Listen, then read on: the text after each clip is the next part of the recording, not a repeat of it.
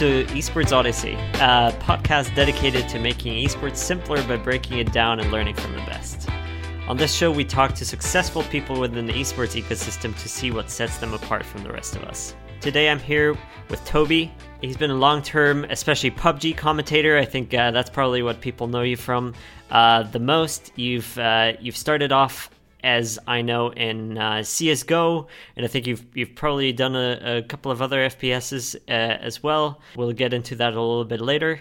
You're a commentator, you're an analyst, you're signed with uh, Code Red, uh, great great guys over there. You're a Twitch partner. You do a lot of streaming yourself too, so you do it all. You're a content creator, commentator, analyst, Twitch streamer, everything. Yeah, most recently tournament, I guess, organizer too. So uh, yeah, I, I, do a bit of everything in the esports world. Awesome, and you've already worked with uh, a lot of big, big uh, organizers like ESL, Starladder, PGL, GLL, you name them. Let's actually go a little bit further back. I want to start at what got you into video games in the first place uh, in your childhood. When when was that? What was the first game? I think, and now I don't know what this is called in English. I should look that up. But you know the place you go to after school when you're a kid, but before your parents come to pick you up, like where you can hang out and play with all your friends, like the kindergarten. Do all that. Yeah, I guess maybe is that what it's called? I don't know, but it's like when you're done with school and then oh. you go oh. there before you get picked up by your parents. Either way, okay. you guys watching this will know will know exactly what I'm talking about. Um, so when we were there, you know what? I, I grew up in an age where one hour of gaming, one hour outside, either that or literally just one hour gaming in a day. Everything else had to be playing with uh, other stuff because gaming is bad for you. Mm. And we all, of course, know that to be true. So, so we had this. I guess it was uh, a NES or Amiga, uh, just one on um, like in this place, and you had this waiting list. You had to go sign up with the teachers there you could be put on the wait list, and then you knew you had like a half hour from three till half past three, where this was your time to game. And not only would you be the one gaming, but because everybody else wanted to game as well, they would stand behind you and watch because they were waiting for it to be their turn. So you were already getting into the kind of competitive gaming thing then, hmm. and and you would always play on the save of. So if you were playing Prince of Persia, some some of all these really old games, you would be continuing the save of the person who had played before you. So it was like all of us in this child gang would work together to like to, to complete different games and taking turns when it was our turn. Uh, so that was that was probably my my big. We, we're talking like seven eight years old here. Oh, so man. that was that was like my very my very intro must, to it. Must have been rough if uh, someone before you did really well and then you let them down by losing all the lives. exactly. Yeah, yeah. Because that was back in the day as well, where you couldn't just like you know microtransaction your way across a level, and and when you died, you like you you died. There was an actual game over, right? So so uh, yeah, that was um that was probably my very first video game mm. experience. But in terms of like computer and more as we know now, video games, it's just I mean going to the net cafes after school and and uh, I think the same intro that most other people had to um, to video games so, these days is. So, what was your what was your first uh, online online video game then? Hmm, I think it must have been Counter Strike. Then it must have been what one point five because I remember going to a net cafe where we had to make our very um it was just before Steam so we would go and play that and then also Battlefield 1942 mm.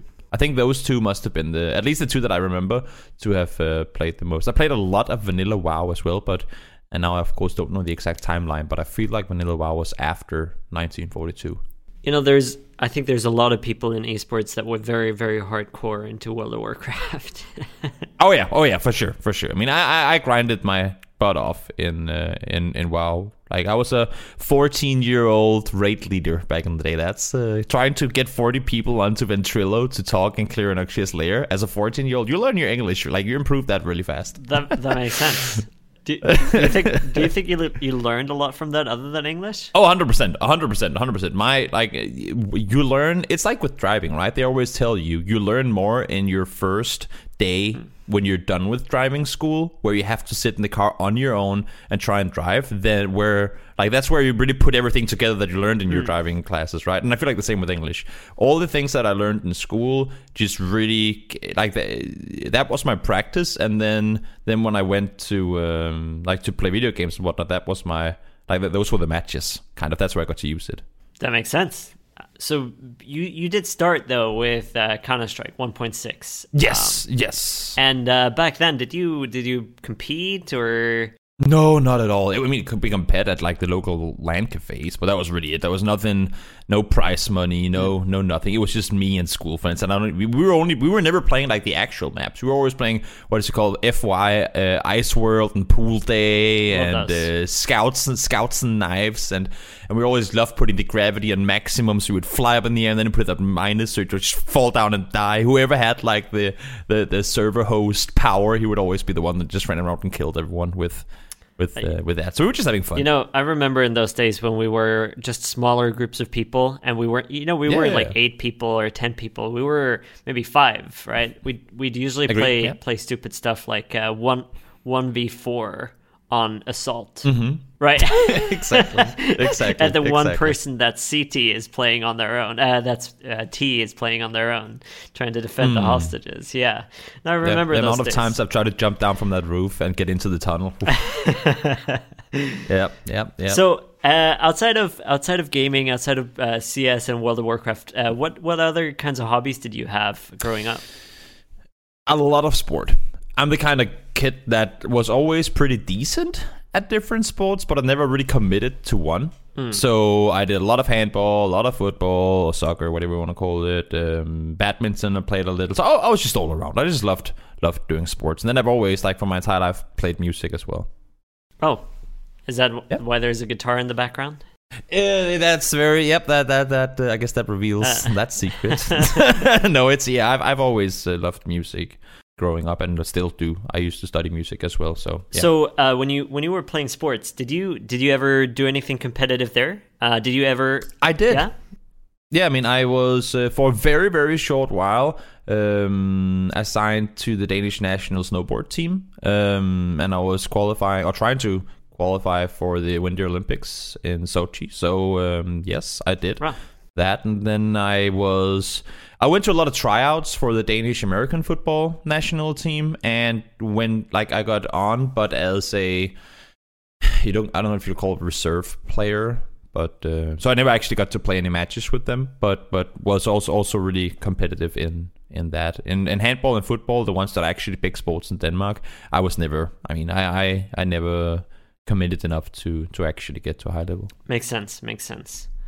You were a gamer at a young age. You were already competitive at a young age, uh, which you know True. I think a lot of people in the industry have that in common. What was the point at which you wanted to start commentating, and what was what was kind of what got you into into this position in the first place? It, it's kind of funny because I think most people they kind of had a smooth transition from one thing into into their esports career wherever they may be in that now. I actually have one specific evening that got me into uh, into into starting. At least uh, I well I, be, I can I can put down my what got me started to one specific day, and it was uh, I had just moved to my own apartment. And you know the first thing you do when you move in, you barely have any chairs. You, your bed is made out of I don't even know. I mean, it's just you didn't have anything in your apartment, so there's plenty of room for setting up a LAN event. Because the first thing you do when you move to your first apartment is to make sure there's a good internet connection, obviously. So, um, so me and four friends, we get together in my place. Uh, one of them had to play, like literally play Counter Strike, sitting on a milk uh, what do you call milk box, right? that was that was my apartment at the time, and um, and we always had this thing when we went out partying and stuff where we tended to dare each other to do different things. And I have a thing like if someone comes to me and go, oh, "Toby, you can't even do that." Like why why why are you mad about it? You can't even do it better. Then I then something inside me just triggers and I go, uh, "Yes, I can." And so this evening, one of my friends that were there, he had to play in a Counter Strike tournament. I mean, he, he wasn't good; it was a super amateur thing. But we thought it would be fun if he plays it and we sit on Twitch and watch it. I had I had watched some League of Legends as well before that, but never really thought of myself as getting into it. I was just fascinated. He's playing, and I just there was these two casters. It was a Danish tournament, and one of them stuttered a lot, and I think it was also his first time casting. The other guy was pretty good, but one of them stuttered, and I, I just got so frustrated by it because if there's one thing you I feel like if you're trying to be a play-by-play caster that you can't do is not to be able to I mean talk. He had a pretty massive stutter. Also, of course, he was really nervous. Mm. So I say at some point, "Ugh, this caster is really not very good. I'm sure I could do a better job than him." And then one of the guys just like we lock eyes, and he goes, "Toby, you can't even do that." And I'm like, and then, and then I was like, "You know what?" Yes, I can. So I, I mean, I, I had done theater, I'd done some musical stuff prior to that, and uh, I was like, you know what? I, I, I have stage presence. I can speak English pretty fast. I know what I'm talking about. I've played Counter Strike before. How hard can it be? So I went on the Twitch chat as we were sitting there watching it, and my friend's team, they, I mean, they got completely destroyed. We just had fun about it. And then I write, is there a bot in the chat? Uh, yes, there was. Uh, hey, I would like to apply to become a caster, or at least give it a try. Who can I talk to? And then the very next day, they had the same amateur league. Uh, I think they also clearly figured out that the stuttering guy wasn't a good fit. So it's like, if you want to give it a shot, just. Um, come tomorrow and we'll see how it's gonna work. And that was like sure thing. And within two months, I was casting their like at the time their top division. So that's that's really what got me into casting one evening with my friends. Wow. So if I was yeah. a if I was a news editor right now and I was writing an, an article about you, the headline would be "Built a career on a dare." Basically. I guess so. Essentially, yeah. That's uh, at least that's what I mean. I, I can never we can never know if I would have gotten or given it a try had that not been the case. But I mean, that's the very. I guess I guess I can give a lot of my credit to to, to my friend who, um, who who who dared me to try and cast the video. Maybe game. he should have thought bigger. Maybe he should have dared you maybe. to build a spaceship. Yeah, you can never be a billionaire. Oh, yes, I can. yeah, maybe you should have. So, also, feel like we should stop this dare thing right now, so you don't start daring me into doing different things. I'm already. It's already working. Working ahead. Building yeah. a strategy. How can we use him this best way possible? Yeah, exactly. We'd like to thank our partners at Elgato, without whom this podcast wouldn't be possible. They provided much of the equipment used for all of our recording sessions. Elgato is the leading provider of hardware and software for content creators leveraging decades of experience to develop widely accessible products that empower all creators to produce high quality, professional content. Elgato has provided us with a reliable 4K 60 Pro capture card, professional keylight lighting, and a customizable Stream Deck, enabling us to pull off pretty much anything we can think of. Head over to elgato.com to see their full product line. So, yeah. uh, so, so how did it how did it go from there? What was the next step? So you started commentating this amateur league. Yes, um, I started doing Counter Strike uh, in Danish. Very quickly got to my first. It was a Danish, um, I guess, broadcast team that worked with Esport Denmark. And Esport Denmark does a lot with Copenhagen Games, and they have different events going on in Denmark throughout the year. So they were well connected to different LAN events and whatnot in Denmark. So despite my very minimal experience at casting, I actually got through to cast some pretty big teams at the time. That was uh, that was really really really interesting. Getting to Copenhagen Games, sitting at like a LAN uh, event. We were doing the B stream, so we weren't like connected with the main stage mm. and all that. We were just sitting in the back doing all the other games. But there were big teams playing. It was at the time where Big or BIG, they were upsetting a lot of teams. tabseN was out there doing crazy things. So just like watching games and seeing in the VODs afterwards that you had Freakazoid and you had uh, like the, the device and some of all these now massive guys that were in the chat at the time and damn these guys were actually i mean they probably had me muted but they were actually watching the game that i was part of broadcasting that was a pretty big thing so that got me even more into wanting to do more. And then uh, I did work with them for a while, and um, and then yeah, I mean, one guy introduced me to PUBG and said, "Hey, Toby, we should give it a go." And we were going to a LAN event for a weekend, and all the other guys that were going had downloaded PUBG like mm. early access at the time. And Toby, get it? I was like, "Sure, we'll try it." And you know how it is, early access games they always have their bugs that you can run through walls and I don't know what not. So we were just having a lot of fun with the game at the time, being in a really bad state. Mm and uh, running around doing weird things. Um, and then it was like over time, I just started playing, but I, I found it really uh, like really interesting that there was such a deep analytical aspect mm. to it, like with your rotations and the circles closing in, and ooh, should we play this building or that building?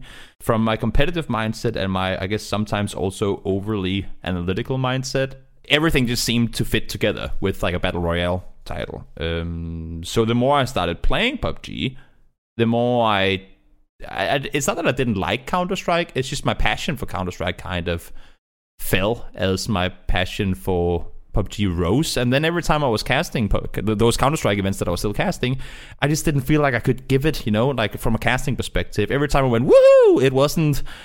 I, th- I didn't feel the woohoo the same way that I tried to not fake it, but the same way that I tried to uh, make it come across. I just I just didn't have the passion for Counter Strike anymore. So at that time, I, I figured I wanted to go do a lot more with PUBG.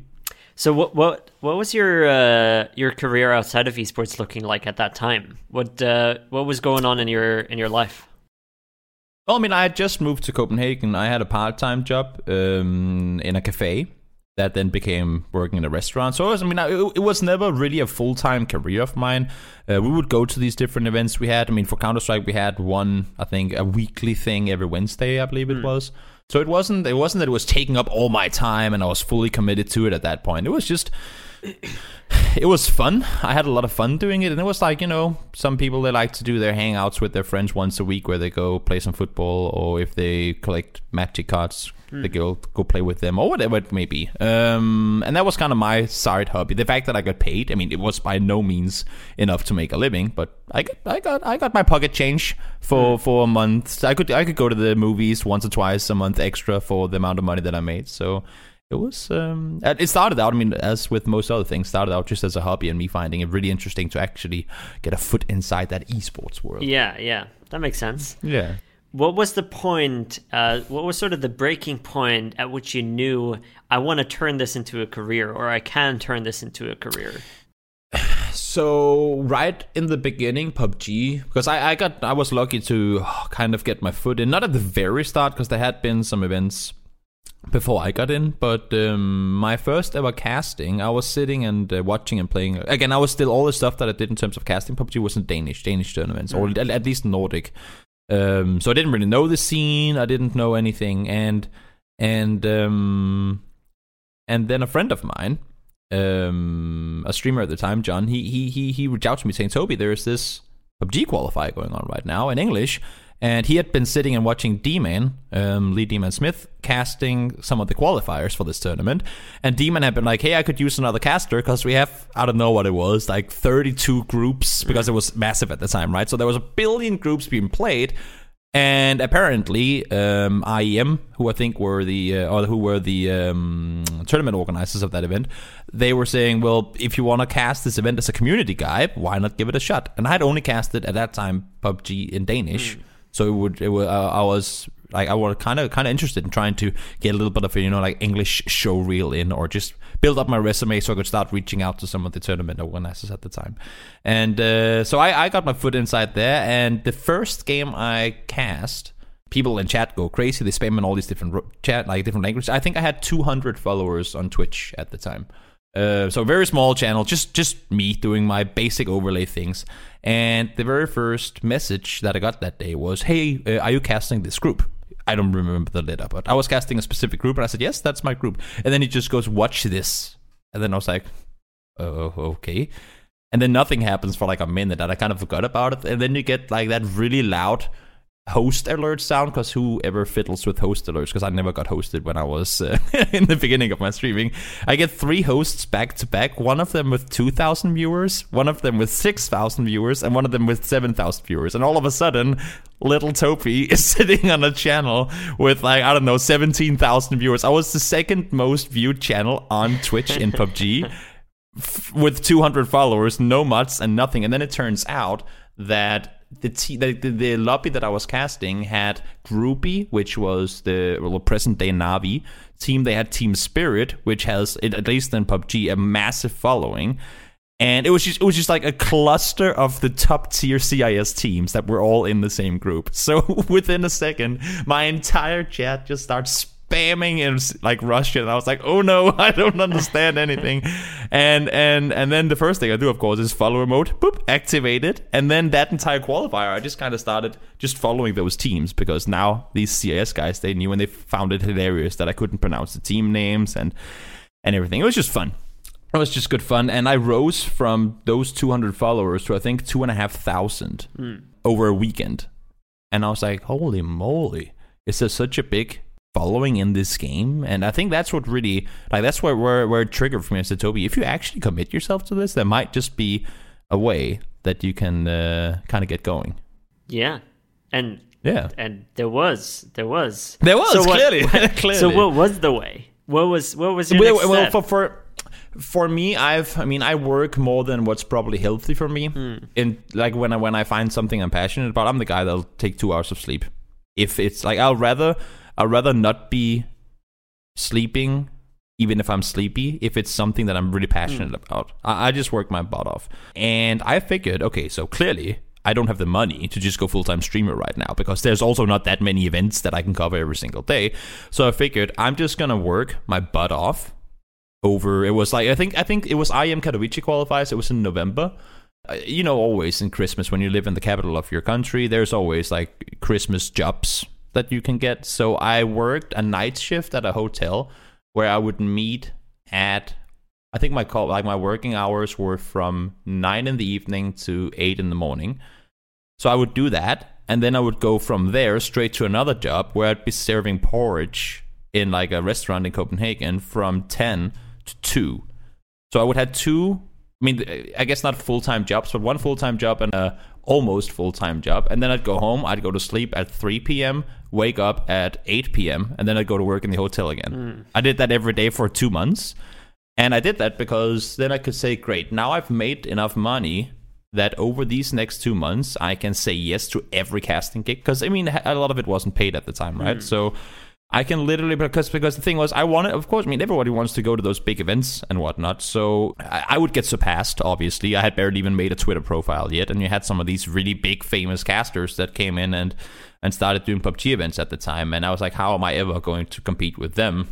fact is i couldn't hmm. so so i figured okay and also how why would they ever pick me like they don't know who i am. I have no following. I have no show reel. Why would a tournament organizer pick me over this guy who might not be the best pubg caster but they have massive experience in casting and have done all these big events in other games before. So i figured okay now i'm just what i'm going to do is i'm going to force them to know who i am. That was the, like that was that was my fault. I'm gonna force them to know who I am. And what I did was I took those two months that I had saved money up enough for to um, um, to be able to to to pay my rent and all that stuff because I worked the two jobs. And then I just quit my jobs and said for the next two months I am going to say yes to every single casting gig that I can find within PUBG. I think by the start of month number two, I was casting like actively sitting and casting over 36 hours a week. So it's like a full time job in terms of literally just talking, casting. We were talking without breaks, without anything. I was casting six days a week, and it was like EU and NA for the most part hmm. every day. So I would be casting like a lot of hours. And A, I got to know all the teams that participated in all the different tournaments really well. So I got a lot of insights on the team. And obviously my Twitch channel and like people started to, to figuring out who like and, and I've talked to people since then and like we never knew who you were. It's like, who the fuck is this Topi guy who's casting everything all of a sudden? People were so confused by it because I was literally every single tournament there was, I would be the one to do the B stream or like hmm. awesome PUBG Online TLL. I was always the one. I would never get the big gig, like the main channel where you had your dedicated observers and your production team. I would be the one that sat down and had to do everything on my own. So that's also why or how I learned to do like casting and observing, which is something I like to praise myself on being pretty good at doing both of those things at the same time because it is pretty difficult. But that's how I got to learn it. I was forced to learn it. Toby, they have given you a platform. This is where you can show them what you're worth, and that's, I guess, how I how I managed to uh, to kind of get my foot in the door. Got it. And then Yeah. so so that's sort of the path that led you to the breaking point. But then what was the Yeah. actual breaking point? What was the moment where you knew you made it? after those two months, I mean, I should say within those two months, I managed to get my channel partnered. Obviously, I mean, I guess the numbers are not faked a little, but but when I mean when I streamed myself, I would have fifteen to twenty viewers, and when I did the tournaments, I would have a thousand. So the numbers were a little uneven, and they, and I remember talking to the Twitch staff at the time, like Toby. We can see your numbers vary a lot. I was like, yeah, but you know, I mean, I do a lot of tournaments and stuff, and they were like, okay, you know what, fair enough. We'll uh, we'll give this guy a shot. And then um, then I got partnered, and of course, then you can start making some revenue on on casting and viewership and subscriptions and all that stuff. And and that was really um, that was really what what kind of got my foot in. And then I remember my first time casting a LAN, not not a LAN event, but like I, I was flown to Stockholm to cast for GLL. Hmm. That was the first time somebody had actually paid a like I was I was completely overwhelmed that people would pay my plane ticket and a hotel to go to another country just to sit in a studio because I was like I can just sit and do that from home. That's what I've been doing this entire month up to now, right? But it, I mean, I would I would make sense for a LAN event, but I was like these guys are paying me to just sit in a room and do what I would be doing from home anyway. And I was completely overwhelmed by the fact that people did such a thing. Casting wise, I remember it being all right. It was actually, I think, uh, was I working with D Man then? I don't remember, but um, but but I having only done solo casting before, I constantly talked over my co-casters. I just, I mean, I, I was just so hyped to be there that I had way too much. Like I was just, I, I acted like I had had six cups of coffee. Which I hadn't, and then when we came in the evening, where I also did have six cups of coffee, just yeah, I don't. I don't know. You want to? Uh, you don't want to go back and watch that, but I don't think so. You, you know what? you, you know what? Throughout, I've been in this industry for ten years, and throughout all the years, I've seen, I've seen many, many, many commentators come and rise from out of nowhere, right? And it's always beautiful to hmm. watch this journey, like like you made in PUBG, where it's like this is an entirely new game, and it feels like esports doesn't even exist, and it's Yeah. it's like esports growing again to to you know where CS:GO is and where League of Legends is today, right? And there's Exactly. people like Phreak in League of Legends, who's one of the biggest commentators in the game. He's commentating over the LCS in the uh, North America, right? And all of these people I've experienced have these moments at esports tournaments where they're just so excited to be there, to be at this event, and and uh, because it's their first time, right? And I think uh, I think that's a good that's actually a good lesson to take away here is that oh yeah, for sure, for sure. you know we it, it's just so so damn exciting to to get that first chance It really is. And I remember my first LAN event I got to. I mean, I, I attended a couple of PUBG LAN events before I actually got hired to uh, to work one. But I remember going to them, and it was just it was oh, it was amazing. Like the crowd being there, and and it, it was just it was insane. And I remember when I went to PGI Berlin. Um, which was like at the biggest event, the first real massive global event that, that was put together by PUBG in 18. I- was so overwhelmed from the very moment, like from the very opening ceremony show that put together, and I the fact that I now knew, like I'd come to know some of the players that were sitting down on that stage playing. Because one thing is you attend a big League of Legends events or something, and go, oh my god, these guys! It's like watching Cristiano Ronaldo and Messi and all those guys and going, they're so cool, but like they're not human. They're fucking superheroes. you know what I mean? Like they're they're they're, they're down there. Like they might as well just been ten kilometers away. I can never touch them. But now I could do the have I had the same the same experience in terms of being in a big uh, stadium and watching things. But I was like, oh my god, the guy in that chair, I casted him last week, and the guy over there, I had a podcast interview with him two weeks ago. I was like, oh my lord, I'm actually like, even though I wasn't part of the event, I felt like I was part of the community to such an extent that it was also kind of mine, and that was insane.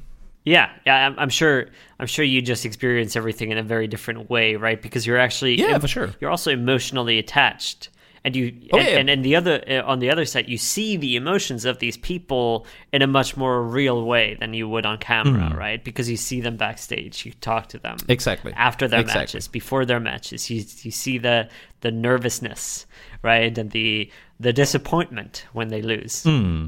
Yeah, yeah, that's that's a big portion of it too, and it it helps me a lot in terms of my casting work. I feel as well to know the players on a personal level, um, because you can always go, oh yeah, he didn't miss that shot. No, that was so bad. But if you know that the guys had a really bad day coming into the tournament or whatever, that kind of not that you want to say, oh yeah, this guy's uh, dog got killed last night. Feels bad, man. Can we get some Fs in the chat for the dead dog? You know, I mean, it's just you you you you pay respect to it, but you but you also know it's just just oh that he must have an off day. You actually know Yep. what like, at least potentially what the reason is that he's underperforming on a given day you get like a more personal relationship with the players Yeah. Yeah. And I think I think that that in itself is also good insight, and that doesn't just apply to Hmm. players, right? Uh, commentators obviously have off days too. You're you're a human. Oh, yeah. You're a human Oh, being. yeah. Uh, so so sure. sometimes people will will likely encounter you. They'll watch your content and they'll be like, "Oh, this guy doesn't know what he's talking about." And maybe you're just having an off day, right? So you're Yes. you're just not hundred percent there. or not understanding that I've literally sat and casted 11 hours before this random Twitch guy came into the chat. I'm like, guys, I am burned out. Cut me some slack here. Exactly, exactly. so um, uh, that that's actually a good a good segue uh, because I want to talk about what what was the most difficult thing for you to overcome. What was the biggest hurdle in your career in esports? In terms of actual casting, I think my biggest um, hurdle must have been the whole the whole con- like transitioning from solo casting because in PUBG there's something happening all the time. There's always something you can talk about mm. because I mean you have 16 teams on the same map, right? So at that time I think it was actually 20, but that it doesn't change the fact that there's a lot going on. So making room or like not realizing that it you don't have to be the one that explains everything but make it a conversation instead. I think that was really difficult in the start because I was so hyped, obviously, and I knew a lot about the game uh, because I had spent so much time casting it, and I wanted to always tell people stuff. So if I talked about something, then I throw it over to the other caster, and he starts talking about something else, or he just observes something else than what I would be looking at at the time. I would get that frustrated, but I, I, I would just be annoyed that oh, but I wanted to talk about this stuff, and then kind of trying to force the subject back, which is a really bad idea. So I learned over time um, that it's a conversation, and and and yeah, you have to uh, make room for each other. Yeah, I think that that was that was the most difficult thing in terms of casting. In terms of the overall esports world, I think. I mean, it, I, it, might, it might actually put like you can put it together with with the other thing, but thinking twice before tweeting stuff, I think that's a good lesson to learn. because social media, I mean, I didn't know anything about. Yes, I had a Facebook profile where I would talk to my friends and whatnot, but but but your your your on-screen appearance also is your on-screen appearance on your social media mm. platform and and I did not know that when I first came in. I was just like if I thought someone was stupid, I would tweet out this guy's stupid. You know, I mean, I, I there was no filter. There was no filter and that hurt at times um, because I think things that I might have tweeted out at some point could potentially have been me not getting certain jobs that I wanted to get. Um, and I never, I, I just never put the two together. Like I never thought that my Twitter or social media doings mm. could cause that because it was just me being opinionated. And sometimes people that just don't want to hear your opinion about things. yeah, I think that's good advice. You know, and that does not that doesn't only go for people in the in the public eye either nowadays. Um, mm. There's a yeah, there's definitely certain things you should should not be sharing on social media. Yes, uh, I learned that the hard way. so when it comes to when it comes to casting, uh, in mm-hmm. particular, uh, mm-hmm. what is something that was maybe uh, really difficult for you to learn other than that was there ever a point where it kind of made click? And and uh, you felt like from one day to another you were so much better because you improved in in one area? Not rambling? Or uh, let's put it this way. Not rambling i think is a tricky thing because you i mean you especially if you're new to casting you'll get nervous and and you'll do have like sometimes you force yourself into a tongue twister mm. situation where you just you, no matter how much you have this point and it's so perfect and it's amazing you take too long to kind of get it out there. You can stumble over words. You can go uh, uh, uh, uh, a couple of times, and that moment has passed. Now, this other guy just blew up a car with four people in it, and you need to go to that instead. Yep. Being able to shorten down, like, just make things really concise. Mm. Um, really, really be able, especially in terms of like play by play, and uh, even more so in battle royale games. Um, like not not rambling. Mm. I think is extremely important and extremely difficult not to do. That was probably my, my toughest my toughest thing, and I, it, it wasn't that from one day to another, but it was just over time. I could feel that my censure struck what do you say? You're um you're already now. You can see right there. It was me messing up, I have to just pass yeah, on, yeah. right? uh, structuring your sentences naturally, so you don't have to sit and think about how you want to say things, but it just comes out in the way that it's supposed to. That that is something that took me a good while to uh, master. Also, I mean, English is not my first language, right? So even though I speak it well, there are some different um, different ways to go about it, and I think that was probably my my toughest task is to be able to give across a lot of information, hmm. but in a short amount of time. Okay, so so other than that, um, if you had to give uh, any aspiring commentators sort of your top three pieces of advice regarding you know what to do or what not to do when commentating, mm-hmm, mm-hmm. we have don't ramble, right? What are what are other Yes. two two things that you would give them as uh, as homework, sort of? I think the and it, it, this is gonna sound so cliche, but honestly, be yourself. You see all these casters, and they'll some will lower their compression on their mixer to make it sound real cool, and you have this action-packed caster voice. Yeah, you know what I mean? Mm-hmm. And I'm just no. I mean, if you if your voice cracks every now and again, let that freaking voice crack. If you if you have a weird way of saying certain things, I mean, if, if, if it's incorrect and people don't understand you, fair enough, you probably got to work on it. But but be yourself. We see, and I don't know if that's casting in general, but uh, if you go to sports commentators like TV sports, oftentimes I cannot tell them apart. I could watch two different game, different football games with two different broadcast channels playing at the exact same time, and I would not know who is who. Like I would think it was the same two guys that had clones in the other place, and I think that's so unfortunate because not only do I want, like as a viewer, I want to watch the sport. Obviously, I want to see the games and all the amazing things being done by the players, but the personality of the commentators also brings so much to the broadcast, right? So, and that's what I feel like people have complimented me for is, but Toby, you're just different. And that's, I mean, that can be a good and a bad thing, but they just, I, I think the, the thing I'm being told so much is they can't really put words on it usually, but Toby, you, you just do things a little different hmm. than what other casters do. And I think it's me, my, me, me laughing my butt off. Or if someone misses a spray, I'm not gonna go. Oh, I should say, uh, oh, that was unfortunate. He will get it next time. I'm gonna go. that guy just whiffed a shot. He sucks. You know. I mean, you can say that with a laugh, and when people know you, you, you they know you're not actually criticizing the guy because you know he's amazing. And maybe two minutes later, you'll be complimenting him. But just be yourself. I mean, take what it is that makes you different and bring it to your casting. Don't try and clone what other people do because then why would they pick you if you're just a less famous, less known version of the guy they already have that's famous? You know?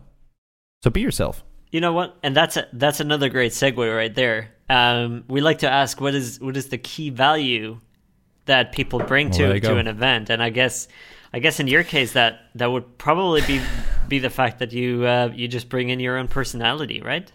Yeah, I mean that alongside with, as I said earlier, probably working more than what's healthy for me. I mean, if I, I've I don't feel like I've ever been hired to an event. At least maybe maybe I have, and and the the TOs just been very quiet by it.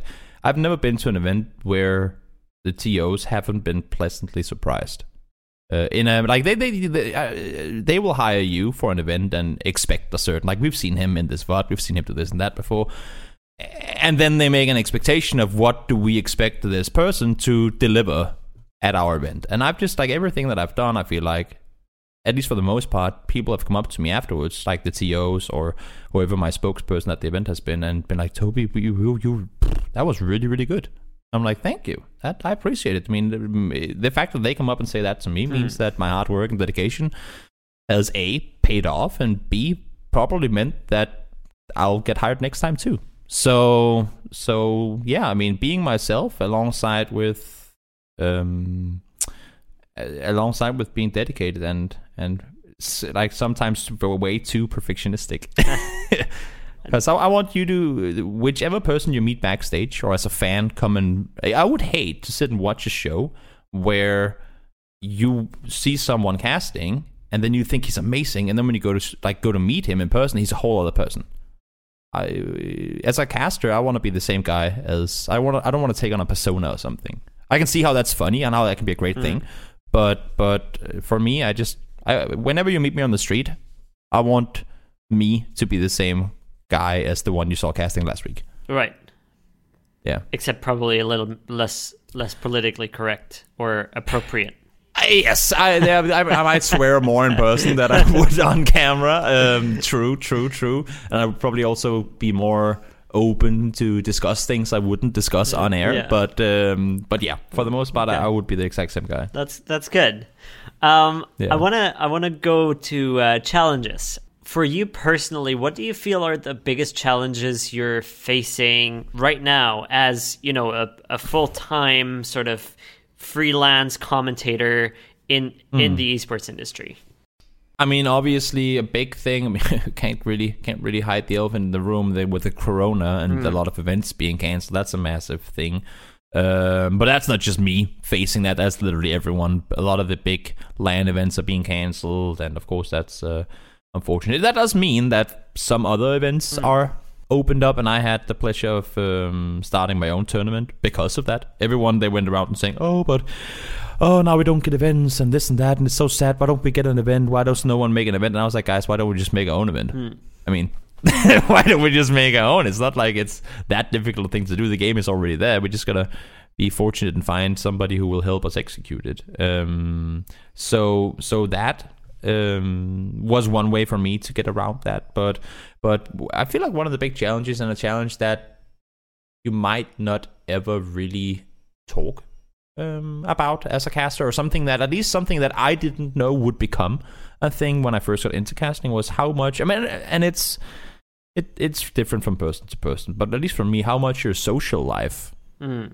gets changed up because the fact that I isolate myself to sitting here in front of a computer by myself uh, and decide to work as much as I have done, which I need to do in order to get to where I've come now.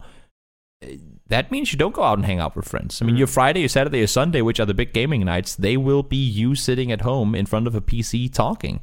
Um, and that, I mean, I'll be honest and admit, I probably, before I started casting, I maybe hung out with like 15, 20 friends on the, not on the daily, but you know, I had like 15, 20 people that I could go, hey, buddy, you want to go to the park and whatever. Um, and they would be like, yeah, what's up?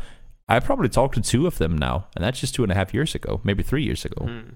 So, of course, I mean, uh, everyone has different things going on in their life, and this could have happened in a lot of other situations too. But it is a lot of time that you need to, at least for my sake, has I have needed to dedicate in order to get to where I am, which also takes a toll. And also, if you're in a relationship, I mean, if you live with um, someone that you love, having to sit up if you're doing NA stuff. Hey, honey, I'm gonna be cast. I know you're. I know you have to get up for work at six in the morning, but I'm gonna be casting and shouting in this room next to you from 1 a.m. to 4 a.m.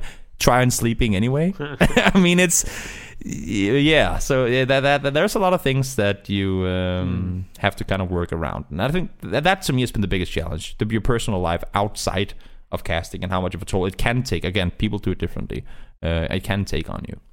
Yeah, that that makes sense. I mean, I think that's a it's a big part of this entire industry, especially the sort of live streaming uh, Hmm. industry, right? Any anyone who's um, if if you have any friends that are uh, full time Twitch streamers, right? Most of them go through the same same Yep, sort of thing. yep. So a- at least as an esports commentator, outside of these current times.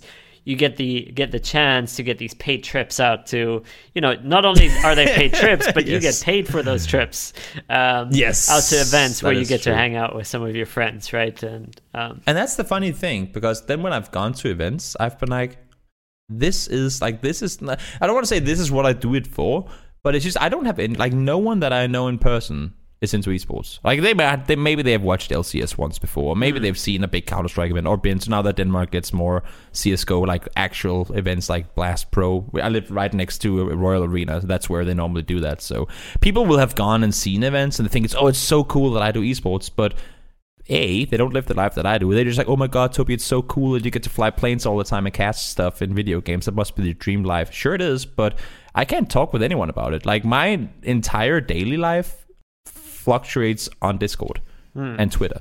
I I I don't have any friends that I can go down and say, oh yeah, you like that play from last night? That was so cool. Like my colleagues, I can't go and hang out with them and have a beer because they all live in Sweden, Norway, America, Germany, whatever you name it, right? So I feel that's that's, that's also kind of tough. But that just makes it so much more appreciative when you then go to those LAN events where you for a weekend or four days can go, oh my god, I'm surrounded by people who love what I also love, and it's so amazing that you can just sit and talk esports with them all the time. and you know the other bittersweet part of this of this uh, situation tends to be that if you do travel somewhere, you'll have friends everywhere, right? Yeah, that's yeah, that's true. That is true. so That is uh, you know, you go to Toronto in Canada, you probably know someone there. There will always be someone. that exactly. sort of thing. Yeah, so. Uh, I, I like that. Uh, let's let's Hmm. get back to you personally. Um, and what's what's next for you? What's next for your career? What's your first off? Hmm. What's your big dream? What do you, is there something that you want to achieve that you haven't yet? I realistically, given that I mean, I, I don't know if I can say I'm new to casting because I don't know how long other casters have casted for. Um, but I got my foot in the door, as we talked about earlier, in like mid 17. I did the Danish casting stuff from like end 16 to mid 17, and then I got like my, I guess, English casting journey started. And so that's just what, two and a half years ago, a little Mm. more than that, maybe. Uh, which I feel like is not a very long time. I mean, who can go if you if you worked like a big corporation job, you'd still be the busboy that uh, brought coffee for everyone two and a half years later, right? You wouldn't actually you wouldn't actually be able to do do stuff and have a saying in things. Um, so I feel like I've already done much more than what I ever assumed to be able to accomplish in this time span. Like, but uh, then again, I also had no idea what I was going into. I didn't know anyone. It was just me uh, literally DMing people and saying, "Hi, you don't know who I am? Can I cast your tournament?" like I, I didn't have a network. I didn't know a single person in esports when I first started, right? So um so I've had a lot of help with that all the way through. So in terms of what's next, uh, obviously with Valorant coming out, that's uh, I mean I always like first person shooters and I think that's why I got into Counter-Strike in the beginning and I've uh, really really enjoyed what I've seen and casted from Valorant now as well because it has I feel like it's a little more in depth than Counter Strike is. I mean, it's things are as in depth as you make them. Um, you can always overanalyze things. I could take a picture of a blue dot and spend five years trying to analyze why that dot is that dot. But but I feel like there is more depth to Valorant, or at least potentially, than there is Counter Strike. Let alone the fact that you have those abilities added to the game. It uh, makes for so many more different setups and options within the game that I think are really interesting. So Valorant is for sure a game that I uh, hope to be able to not necessarily transition to because I don't want to leave PUBG. I think PUBG is absolutely amazing, and I still cast and work a lot of PUBG stuff. But if you ask what's next, that is outside of what I'm doing right now already, then for sure Valorant would be. Um, would be a hope that I can get my foot in there. But then again, we're starting over, right? I don't I don't have my network in Valorant, so it's again going to be Toby, the guy now with 4,000 followers on Twitter, who's up against the 200,000 followers on Twitter guys that you need to try and elbow your way through or make friends with and get to work with. Yeah, and this isn't a this isn't a game where I think uh, there's an even bigger push from all these other Oh yeah, games. oh yeah, all the regions, every- everybody wants everything's it. converging yeah, into this. Yeah, yeah. exactly. So there, that's the situation where I hope my passion for games and what people have seen from me already can maybe make way for me to get into the to a title like that. Where obviously, in terms of following and whatnot, I should not have a chance at all. Then from the people that I've worked with and what people have seen before, maybe that can happen anyway. Well, I I hope you know I hope it works out for you. Thank you. So is there uh you know asking again is there is there any anything that you haven't achieved that you'd like to achieve? I mean, I've worked big stadium events, but never as a caster. I've been an analyst. I've been a like post game, more in depth drawing on the board type uh, weatherman. I've done uh, not hosting, but like some interviewing things. But but getting to cast, not necessarily play by play, but just getting to be part of the whoa type moment that happens where you can just kind of through your noise canceling headset hear the insane crowd reactions. I think that would be a that would probably be a Toby. You've made it. Like this, this, this is this is the top that you will possibly get, and uh, I think I think that that would probably be that would probably be my. I don't see it as an end goal because it's not like whenever I've done that. Oh, now I can quit. Now I'm done. You be I've I've done it all. That would that would just be a yeah like a new milestone Yep. for me to to reach. That could be big because I've done I feel like already a lot of all the other things that I wanted to do, which was get to go to LAN event, get to fly somewhere and cast, get to fly outside of Europe to cast. I've done these things. It's just uh, the big stadium, like where it all just comes together and a massive overtime finish with a 1v5 clutch, you know? I mean, one of those wild things. Um, that would be sick, but it's not. I mean, I, I'm really happy with where I'm now. So it's it's a it's a dream, yes, but it's not an expectation. That makes sense. Um, we we like to we like to end this podcast with uh, with a couple of fun questions. Um, uh, one of them one of them that's uh, that's always interesting to hear your take on or our guests' take on is uh, if you if you had the choice, would you rather have five thousand concurrent viewers on your own channel consistently, or would you rather be commentating uh, over a white label channel, such as the official Challenger Mode channel, to 50,000 viewers. Hmm. I think I'd go with Challenger Mode because as fun as it is to sit, I mean, I, I enjoy the community that I've been able to build up, and I on a daily basis I get surprised by who, like, why the fuck do people come and watch me play video games? I'm not even that good at it, you know. but no, but I love the community that I've been able to build up, and I love having them there. But I've also seen with uh, like Twitch streamers who do rise from their a couple of hundred viewers to thousands that the personal relationship with that viewer gets lost mm. in the in the 4Head and Pepe hand spams.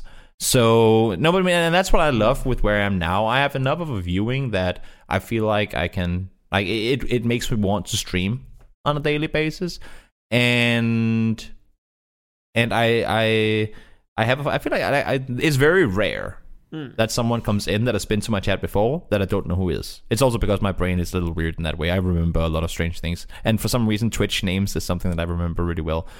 Um, so I like I like mm. to get to know my viewers, and I feel like if there was five thousand viewers just spamming K E W K or K whatever you say like in the chat constantly whenever I'm with the shot, which would be all the time, that personal relationship would be gone, and I would more be a broadcast. Like my Twitch channel wouldn't be my channel; it would be just like if it was on Challenger Mode, um, mm. doing stuff. And so, so no, I would much rather cast a tournament that's big than have it on my own channel. That makes sense. That makes sense. I, I mean, I guess for you, from a, uh, and we can, you know, we can talk about it from a business perspective here. Uh, I guess mm. from a business perspective, for you, the Twitch channel is more what ties you over between between events, mm. right? It's it's kind of you preferred being just that, but but keeping yeah. that personal personal feel to and it. And I exactly, and I think mm. I mean I've always said it from day one whenever I didn't have any viewers, I've always said to my Twitch chat, I appreciate all your subs and all, like, whichever way people feel like supporting my channel, but I am a caster first, streamer second. Like, if I am gone mm. for event for two weeks, you have paid for a subscription, and yes, you'll get the emotes that you can then spam at the tournament that I'm playing or casting, but you've paid for a service that you pretend, like, technically will only get half of because I won't be streaming for those two weeks. Mm. And then, and then people, I feel like people that support my channel are well aware of that. So they'll then instead come whenever they see me on camera, and they'll put up my emotes in that given Twitch chat in a tournament where it could be challenger mode, could be anywhere. Um, so they'll support it that way. And then, as you said, I mean, whenever I then come back from that event, they'll come back in my chat the next day and go, "Hey, Toby, that was such a nice event." And then that's like my debrief. I have it with my Twitch chat rather than, I mean, of course, you also have a debrief with the production team, but but then then I get all their feedback because they know I don't have time to sit and read the chat while I'm casting, right? Yep. So so they'll be they'll be giving me feedback. I say, "Oh, that was so much fun there," and and sometimes people come in and say, "Oh, Toby, you made a mistake there. That wasn't this. This was that." And I was like, "Thank you, thanks for telling me. Now I know not to do that next time. So and yeah, I think I think that's a great platform to do. So. And I guess people also come come to you uh, for for a little bit of the the backstage stories and the the insights. Oh yeah, for sure, right? for sure, for sure. Yeah, yeah, yeah. They'll go, Toby, did you know this, or did you talk to mm. this guy, and how did they react when this happened? And of course, I mean. I'm as much as I want to share everything with people. I'm also very um, honest and in like knowing when to say stuff and when not to say stuff. Yep. At least I've learned that, and I, am never. I mean, and I, I, feel like that's another thing that I can pride myself on. It's not that I want to be someone that people have to come to with their secrets and things. It's just I. I mean, don't tell. You you gotta have a sense of what do you say the situation. Yep. Don't say stuff. Don't pass stuff on that you shouldn't. And I. So I'm not gonna sit and spill all the beans on on uh, this player that cried all night and sobbed his bed because he lost the tournament. I would never do that. It's just say yeah he had a tough day. Yeah. You know I mean that's there's there's there's the different ways to go about it, and I think. Um, yeah, no, there's yeah. you know you know what I mean. i don't have to go in depth uh, no, with there's, that. There's, there's yeah. There's good there's there's good ways to show that people are human without oh, yeah. humiliating them. Exactly. Exactly. Um and the other question I have for you and this is one of the questions that we always ask is mm-hmm. if you were given one tweet that's guaranteed to go viral, what would you tweet? Oh, you should have yeah, I should have known about this one prior. That's gonna require some thinking time. This podcast might go into two hours. unfortunately, unfortunately, one I, guaranteed viral tweet. I, I, can't. I can't give you any plotting time. I'm afraid. So it, it needs to come from the heart. No, no, no. Okay, it should either just be something stupid. I mean, that's normally my how my tweets go. I, mean, I've not that I've ever had anything go actually viral, but it's not. You know how you always sit down and you think for a half hour on a tweet that is just so 700 IQ, and then it gets like two likes. Yeah, that's. And then that's the next day when one. you take a, then the next day when you make a tweet of, uh, I don't even know, it could be a glass of water with absolutely no context to it. It gets 500 likes, and I'm like, come on, guys, that was just a random picture. Why do you like that one, not the one that I wanted you to like? Uh, no, so I think if if for me a viral tweet would not probably be my own, but but a tournament that I'd casted. Like if if if something really wild happened. Because both from a like uh, fame perspective, that would get my face or my oh you were the guy that casted that crazy thing, right? So so if if that was combined with me achieving the uh, crowd noise crazy event that popped off and the the big stadium dream that I have, like if, if those two were combined and that tweet was the viral response to it, then I think like that would that would be the, the top of the top of the cake. Okay, I can I can respect that. I I think, uh, and and and before people make the assumption that this is sort of like an like an ego thing, I think it's more about the idea Oh, no, of. no, no, no, I think it's more about the idea of touching a lot of people and and being able to move Yes. a lot of people with something like this, right? that that alongside with um yeah because it's not it's not it's not ooh they see me ooh i'm so famous Exactly. now it's just it's just the for me it's i mean I, I would gladly put in hundreds and hundreds and thousands of hours into something. I don't need the pat on the back. I mm. don't need the ooh toby you're so good. What can i do for you? But appreciation is always well appreciated. And and if I've spent a lot of time perfecting something, and if I give my heart out trying to do something, and then people's response are, "Wow, this guy is actually like." Whenever I'm trying to be personal, I want people to like respond in a personal way as well. And if that's by liking things or whatever it may be, then uh, then then I think that's great. So it's not about me getting famous over it. It's just Yep. if I if I'm personal, then then I hope like when I show me, I hope people like me. Does that make sense? Yeah, yeah. No, I, I always I always see um, entertainment and the the want to be the want to be famous uh, within entertainment. I, I actually always see that as an from an altruistic perspective of the more Mm-hmm. famous I am, the more people see me, the more people I can make happy. Yeah, exactly. Exactly. That makes sense. Yeah, yeah. I see what you're saying. See what you're saying. Um. Anyway, um, this is about you, so um, I I want to give you a chance to uh, say, you know, any last words, any last pieces of advice that you that you would like to give our audience. Find work with people that you like working with. I think that's another another big one. Don't force yourself into a working environment. Like it's, take it as your job. If you were if you got a like a part-time job at a McDonald's, how long would you work there? If your boss was a jerk, your coworkers were jerks, if everyone you worked with were jerks, your working hours were in the middle of the night because you had to do like an NA thingy or whatever. Do what makes you happy, honestly. And again, super duper cliche, but it's just so damn relevant, especially to esports, because we are before we get famous and before we get a saying, we are the ones that get pushed around. We are the ones that take the jobs that the other people maybe didn't feel like they wanted to do, and only do that if.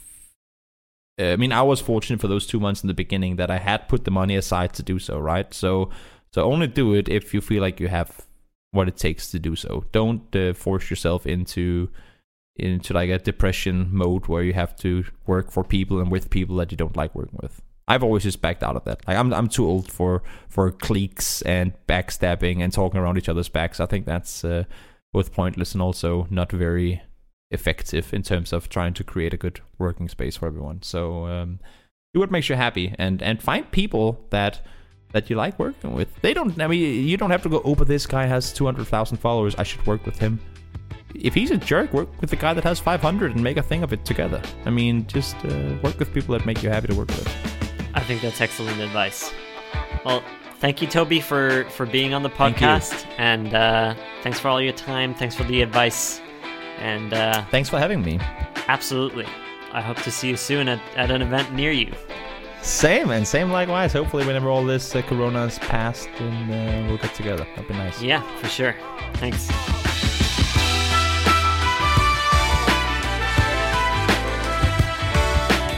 Thank you for listening to Esports Odyssey. If you enjoyed this episode, you can follow Challenger Mode on Twitter, Instagram, or Facebook, where we announce all new episodes and share podcast related news. You'll find all of our socials in the show notes. Feel free to email us at podcast at challengermode.com if you have any questions from this or any other episodes, or if you would like to learn more about Challenger Mode and what we do.